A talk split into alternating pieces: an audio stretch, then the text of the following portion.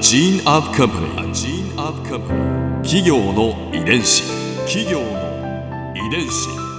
全国に546万社以上あるとされる日本の企業その企業の数だけ理念があり使命があり人間ドラマがありますこの番組ではさまざまな企業のトップや社員の方にお話を伺いながら成長する企業の DNA を解明していきます企業の遺伝子ナビゲーターは私はるかクリスティンと株式会社エイベック研究所代表の武田隆さんです。武田です。よろしくお願いします。さて今日は白馬写真産業株式会社取締役の岩村忠俊さんをお迎えしています。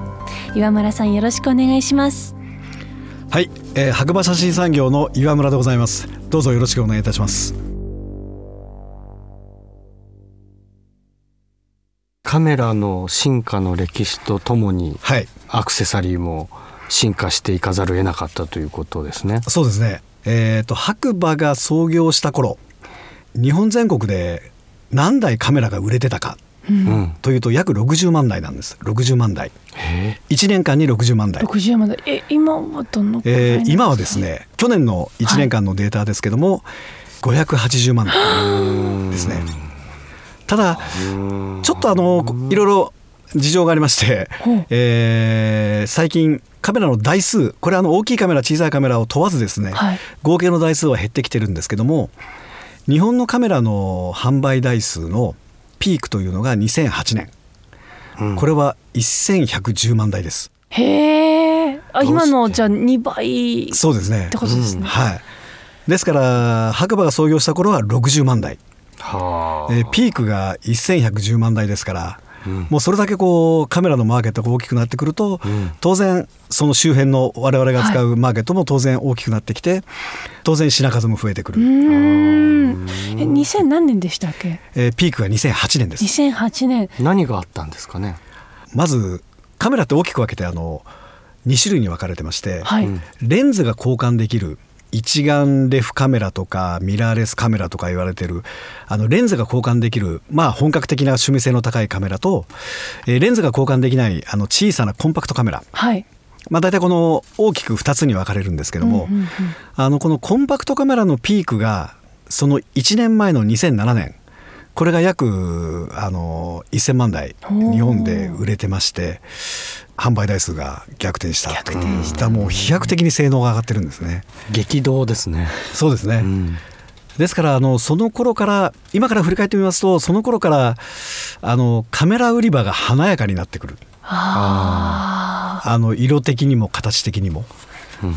あのまあカメラバッグっていうと黒。ーはい。色は黒というのが定番だったんですけどももうその頃から赤であるとかピンクであるとか黄色であるとか緑であるとかあのいろいろなこう色の商品があのお店に並ぶようになってきたということなんだと思います。ああじゃあそのデジタル革命とともに激動の周りの関連商品もそうですね。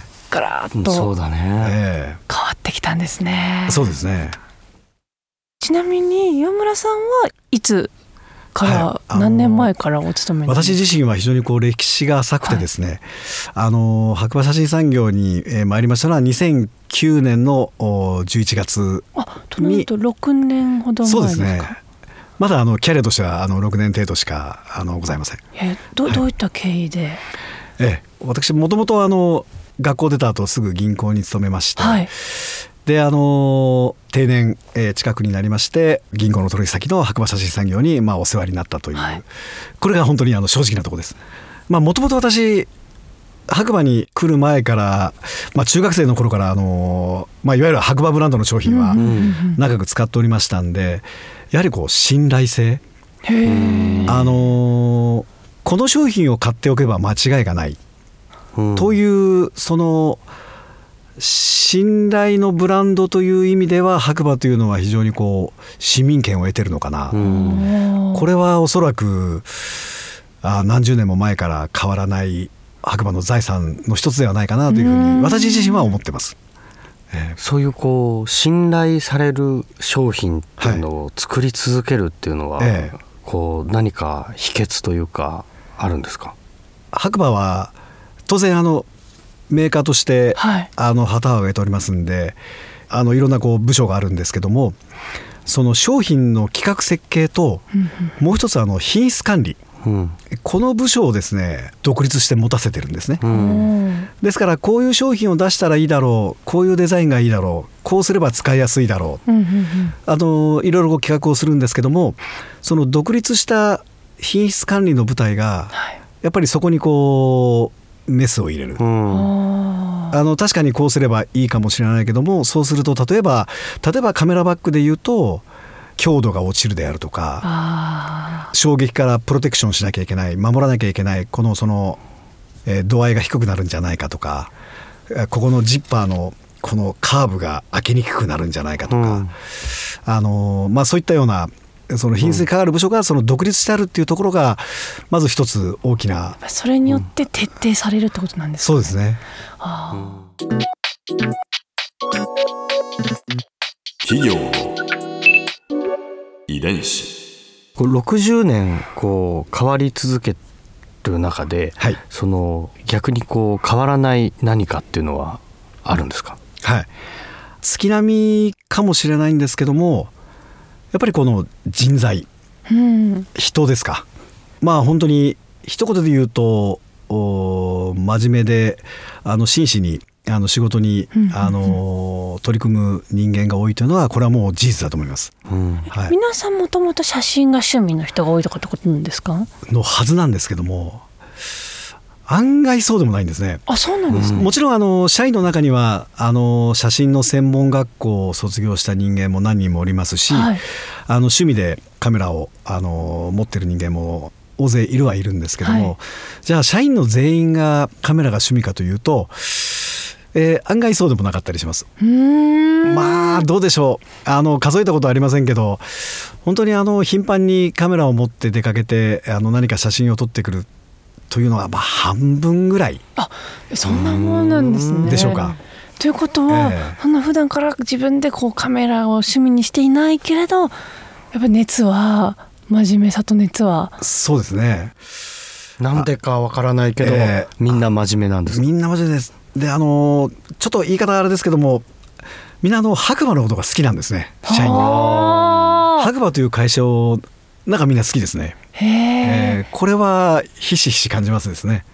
それはすごく大事なことですよね。そうですね。やっぱりこう60年にわたって先ほど申し上げたようにあの本当に真面目に愚直に商品を作っていく。ああの少しでもいい商品をあの世の中に提供していきたいという姿勢を崩しておりませんしまた一方あのやはり我々の商品も完璧ではありませんからあのいろいろこう苦言をいただくこともあります、うんうんうんうん。お客様から。はいでその時は本当にあの関係者一丸となってあのその解決に向かってお客様との対話を続けていきますしあの直ちに商品の改良に取り組む。あこういったところがやっぱりこう例えばあの社員に共感を得てるとかですね。いうのはあると思いますね。だカメラが好きっていうだけではなく、ええ。その真面目な姿勢が好きとかそうですね。そうやって信頼性を築いているところが好きとえかっていうところもあるんですね。えそうですね。そういうところは大きいと思いますね。ああ、ええかっこいい。ねえ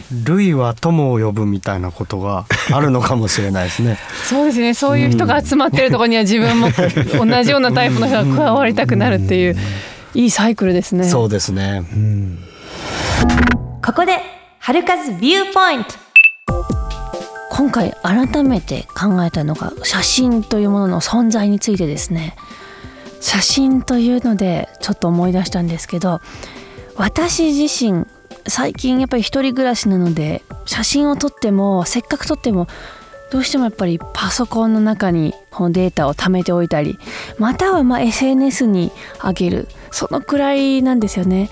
でも実家にいた時はやはりそれをアルバムにしてこうずっと残るようにこう家に飾ったりとかっていうのが多かったので一人暮らしである今でもやはりアルバムだったりこうどっか家のどっかに飾るそういった生活をもう一度取り戻したいなとそんな思いになりました。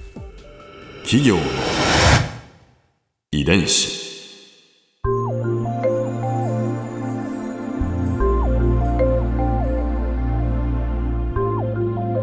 さてこの番組はポッドキャストでも聞くことができます。番組ウェブサイトにアクセスしてみてください。アドレスは www.jfn.co.jp スラッシュ ki です。それではまた来週お耳にかかりましょう。企業の遺伝子ナビゲーターは私はるかクリスティンと株式会社エイベック研究所代表の武田隆でした。